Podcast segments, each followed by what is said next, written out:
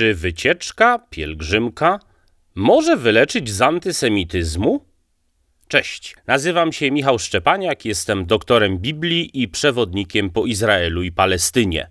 Zapraszam do subskrypcji kanału Izrael Tysiąca i Jednej Podróży. Polećcie go swoim znajomym i bliskim, którzy albo byli już w Izraelu, albo tym, którzy zamierzają się tam wybrać. Dla jednych i drugich może być to interesujące poszerzenie, przypomnienie lub przybliżenie tematyki związanej z tamtymi szerokościami geograficznymi. Śledząc wpisy na facebookowym fanpage'u Izrael Tysiąca i Jednej Podróży oraz pod odcinkami na kanale, zacząłem sobie zadawać pytanie, czy wycieczka bądź pielgrzymka może wyleczyć z antysemityzmu? Dzisiaj moje refleksje na ten temat. Specjalnie posługuję się terminem antysemityzm, ponieważ zawiera on w sobie wrogość, niechęć lub strach przed tym, co semickie, czyli na płaszczyźnie językoznawczej nie tylko żydowskie, ale też arabskie czy arabsko-muzułmańskie. Jednak na wstępie zacznę od innej strony. Rotmistrz Witold Pilecki Dobrowolny więzień obozów Auschwitz, dobrowolny w tym sensie, że dał się złapać, żeby zobaczyć piekło na własne oczy i stworzyć ruch oporu wewnątrz obozu, w swoich raportach z Auschwitz nie pisał zbiorowo o bestialstwie wszystkich Niemców. Przeciwnie, podając nazwiska, określał, kto i jak się zachowywał, kto był bestią, a kto okazywał więźniom odrobinę życzliwości. Podobnie wspominał ojciec mojego przyjaciela, nieżyjący już pan Antoni, który przeszedł przez gehennę obozów śmierci, ale do końca życia, a umarł już w XXI wieku, nie mówił wszyscy Niemcy byli źli, lecz podawał konkretne nazwiska najbardziej podłych i nikczemnych. Moją babcię uratował z wywózki do obozu pracy do Lipska pewien Niemiec, a drugiej babci – Inny Niemiec pokazał w obozie pracy przymusowej w Prusach nabój i powiedział, że jak nie będzie pracować, to kula wyląduje w jej ciele. Kiedyś pracowałem w Niemczech u pewnej rodziny. Kobieta, Niemka, która przywiozła mnie do tej rodziny, została w drzwiach zapytana przez panią domu, czy mam z nim rozmawiać przy pomocy rąk i nóg? Zagotowało mnie i powiedziałem po niemiecku, że może ze mną rozmawiać po niemiecku. Rozumiem ten język. Kiedy dowiedziała się, że studiuje doktorancko i że rzeczywiście znam niemiecki, zupełnie zmieniła front. Lew Tołstoj w swojej powieści Zmartwychwstanie napisał następujące słowa. Jednym z najzwyklejszych i najbardziej rozpowszechnionych przesądów jest mniemanie, że każdy człowiek ma tylko jakieś dane, określone cechy i że są ludzie dobrzy, źli, mądrzy, głupi, energiczni, apatyczni itd. Tak ludzie nie są tacy. Możemy powiedzieć o człowieku, że bywa częściej dobry niż zły, częściej mądry niż głupi, częściej energiczny niż apatyczny i na odwrót, ale będzie nieprawdą, jeśli powiemy o jakimś człowieku, że jest dobry albo mądry, a o innym, że jest zły albo głupi. A my zawsze w ten sposób dzielimy ludzi. I to jest niesłuszne. Ludzie są jak rzeki. Woda jest we wszystkich jednakowa i wszędzie taka sama, ale rzeka bywa wąska, bystra, szeroka, spokojna, czysta, mętna, zimna, ciepła. Tak samo jest z ludźmi. Każdy człowiek ma w sobie zalążki wszystkich ludzkich cech.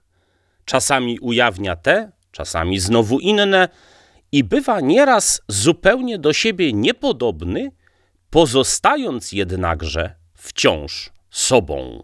Koniec cytatu z przekładu Wacława Rogowicza. Obserwując samego siebie, jak też wielu uczestników wyjazdów do Izraela, których oprowadzałem, z którymi rozmawiałem lub których zachowanie widziałem, odnoszę wrażenie, że przede wszystkim bardzo silne jest w nas, Polakach, jednocześnie ogólnie w Europejczykach, poczucie pewnej wyższości. Na Bliskim Wschodzie próbujemy szukać punktów zaczepienia, czegoś, co pozwoli nam dumnie powiedzieć, że to my, ludzie Zachodu, przynieśliśmy to czy tamto. Tęsknie wyglądamy wszelkich objawów westernizacji, przejawów myśli i wpływów świata zachodniego. Wiele razy słyszałem od uczestników grup wycieczkowych słowa skargi, że rano budził ich wyjec z meczetu. Wtedy pytałem uczestnika lub uczestniczkę pielgrzymki, a ranne bicie dzwonów nie budzi pani, pana? No właśnie. Z tym pragnieniem szukania śladów Zachodu ściśle związane jest przekonanie, że to, do czego jesteśmy przyzwyczajeni w Europie, chociaż zdaję sobie sprawę, że to wielki kwantyfikator, przedstawia się jako normalne, prawidłowe, a nawet zgodne z wolą Bożą. Tymczasem to, co miejscowe, zupełnie nieznane, dziwne, na dodatek inne u Żydów, inne u Arabów muzułmanów, inne u Arabów chrześcijan, inne u Żydów zeświadczonych, inne u pobożnych Żydów ortodoksyjnych, rodzi lęk. Wielokrotnie odnosiłem wrażenie, że polscy pątnicy najbezpieczniej i najlepiej Czują się w autokarze, śpiewając pieśni maryjne sławiące Matkę Boską tronującą w Częstochowie. Uczestnicy wyjazdów świeckich z kolei byli bardziej otwarci na informacje o Żydach i Arabach, ale obserwując okolice, lubili podkreślać, że w Polsce jest czyściej i schludniej na ulicach i poboczach. W obu przypadkach wyczuwałem bardzo silne pragnienie znalezienia pola, na którym ludzie Zachodu mogliby dominować lub separować się od otoczenia. To, że spotkanie z nieznanym wiąże się z obawą, stanowi sprawę zupełnie naturalną i zrozumiałą. Bardziej dla mnie niezrozumiałe jest umysłowe zaimpregnowanie na nowości wynikające z tego spotkania. Pewien Niemiec kłócił się ze mną, że Jezus nie urodził się w grocie, tylko stajence, bo przecież w kościołach widział stajenkę. Pewien Polak, z którym razem wracałem do kraju, na widok Żyda z pejsami szepnął mi na ucho. Panie Michale, a tak podejść do Żydka, za pejsiki go wytarmosić, wszystko by powiedział.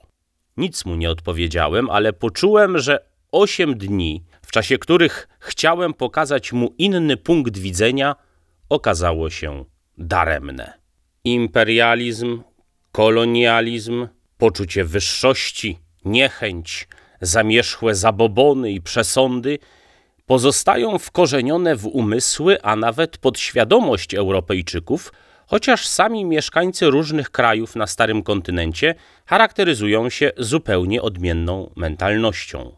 Nawet w zachodnich studiach orientalistycznych przez długi okres prym wiodła taka analiza naukowa Bliskiego Wschodu, której przyświecała idea kontroli i dominacji. Również Bóg został zeuropeizowany. Jezus, ale nade wszystko jego matka, otrzymała krajowe obywatelstwa. Matka Boska z Lourdes, Fatimy, Montserrat, Medjugorje, Jasnej Góry, Wepric, Banu itd. Europeizacja Jezusa nastąpiła już bardzo wcześnie, kiedy otrzymał wygląd greckiego Apolla, choćby w wyobrażeniu dobrego pasterza w katakumbach Domitylli. Miał ogoloną twarz młodzieńca na długo wcześniej, zanim stał się brodaczem, bo jego młodzieńcza fizjonomia miała ukazywać chrześcijaństwo jako młode, świeże i piękne. Co ciekawe, najbardziej rozpowszechnione przedstawienie Jezusa – tak zwany typ nazaretański, czyli z brodą i długimi włosami, powstał na wschodzie u zarania średniowiecza, kiedy istniało już tylko Cesarstwo Wschodnio-Rzymskie ze stolicą w Konstantynopolu. Bohaterowie Biblii przemówili po grecku, po łacinie, wreszcie w lokalnych językach. Im więcej upływało czasu, tym mocniej oddalali się od pierwotnego kontekstu i żydowskiego tła kulturowego. Przywdziewali kolejno stroje odpowiednie do następujących po sobie epok. Uprawnione to było kiedyś, ale nie dzisiaj, kiedy nauka, odkrycia, ale też doświadczenie Holokaustu domagają się rewizji zapatrywań. Dobrym sposobem odrywania przede wszystkim Boga, Jezusa i Maryi od żydowskich korzeni była celebracja, dopasowanie do europejskich standardów, klimatu, zwyczajów itd. Zeuropeizowana triada Bóg, Jezus i Maryja, pozbawiona właściwego żydowskiego i bliskowschodniego kontekstu, przeszła niewiarygodną metamorfozę. Dodatkowo w ciągu wieków narody Europy zaczęły konkurować w zawodach, który jest bardziej pobożny, ma większą misję do spełnienia, jest bardziej wybrany i umiłowany przez Boga. Tym sposobem zeuropeizowana triada przeszła przez proces nacjonalizacji i teraz już każdy kraj na własną rękę postanowił prześcigać się w otaczaniu narodowym kultem. Do tego wszystkiego doszły jeszcze zwyczaje, legendy, klechdy, pastorałki i lokalne podania świadczące o namaszczeniu danego regionu. Warto jednak sobie uświadomić, że Stary Testament, Biblia hebrajska czy Biblia grecka, trzy określenia nie są ze sobą zupełnie tożsame, ale w dużej mierze się pokrywają, opowiadają o dialogu Boga Jahwe z narodem żydowskim. Jezus urodził się jako syn Żydówki i to ona jest czarną Madonną na Jasnej Górze, tak, żydowska panna z dzieckiem. Jezus był kompletnie i do szpiku kości Żydem. Chodził do świątyni w Jerozolimie i swoje orędzie skierował za swojego życia prawie wyłącznie do nich. Gdy chrześcijanin bierze Biblię do ręki, to natrafia najpierw na część opowiadającą o historii Żydów i ich Bogu Jahwe, i ta uprzywilejowana pozycja Starego Testamentu względem Nowego nie jest przypadkowa. Nie da się zrozumieć Nowego bez znajomości Starego. Hieronim ze Strydonu, autor Wulgaty, jeden z tak zwanych czterech wielkich ojców Kościoła, powiedział, że nieznajomość pism w znaczeniu tekstów Biblii oznacza nieznajomość Chrystusa nieznajomość dogmatów, reguł czy ułożonych dużo później modlitw ma znaczenie jedynie wtórne, a nie zasadnicze. To samo dotyczy żywiołu muzułmańskiego, którego wykrzywiony, skarykaturalizowany obraz ma w swoich głowach mnóstwo osób. Kilkanaście razy pytałem uczestników pielgrzymek, czy czytali Koran, na co odpowiadali oburzeni, a po co? Ale ci sami święci oburzeni pielgrzymi nie wzięli na pielgrzymkę śladami Chrystusa do Ziemi Świętej egzemplarza Biblii. A przecież Koran obficie czerpie z tradycji chrześcijaństwa. Właśnie wyprawa do Izraela i Palestyny, spotkanie ze światami żydowskim i muzułmańskim może stanowić niepowtarzalną okazję do przełamania stereotypów, porzucenia klisz, sloganów o jakimś wybraństwie narodu polskiego. Przede wszystkim zaś Izrael i Palestyna, oprócz namacalnego kontaktu z judaizmem i islamem, i to jeszcze w różnych odsłonach, dają sposobność do dotknięcia chrześcijaństwa u źródeł, na dodatek składającego się ze splecionych nurtów i wyznań. Jestem głęboko przekonany, że poprzez wizytę w Izraelu i Palestynie da się lepiej poznać i zrozumieć chrześcijaństwo, przedtem zanim przeszło długi proces europeizacji. Przez europeizację rozumiem tutaj pewne zawłaszczenie obrazu Jezusa i Boga, które jak każde zawłaszczenie łączy się z nieuprawnioną przemocą, pychą i poczuciem wyższości.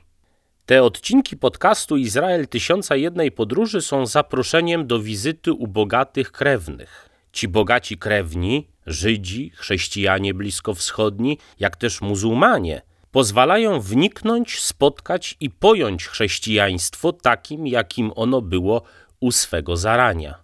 To niepowtarzalna okazja. Chciałbym, żeby, gdy tymczasowo wyjazd do Izraela jest niemożliwy, Podcast Izrael Tysiąca Jednej Podróży przełamywał stereotypy, leczył z antysemityzmu i dawał możliwość wniknięcia w tamten świat, by lepiej poznać samego siebie. Dziękując Wam za uwagę, zapraszam do wysłuchania kolejnych odcinków cyklu Izrael Tysiąca Jednej Podróży. Jeszcze raz zachęcam do subskrypcji. Do usłyszenia.